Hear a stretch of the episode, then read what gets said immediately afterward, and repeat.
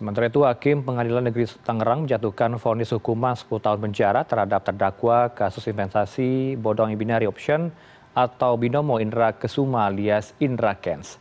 Selain itu indra kents juga harus membayar denda lima miliar rupiah subsidi sepuluh bulan penjara.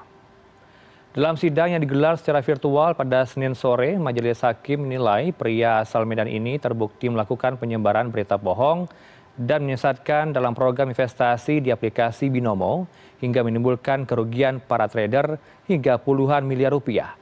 Ini lebih ringan dari tuntutan jaksa penuntut umum yakni lima belas tahun penjara dan denda sepuluh miliar rupiah. Dalam pertimbangannya hakim menyebut tindakan yang telah dilakukan para korban juga termasuk dalam tindak kejahatan perjudian karena ingin mendapatkan keuntungan yang lebih besar. Oleh karena itu seluruh aset yang disita menjadi milik negara karena termasuk dalam tindak kejahatan menanggapi keputusan ini kuasa hukum indra kents menyatakan kliennya akan mengajukan banding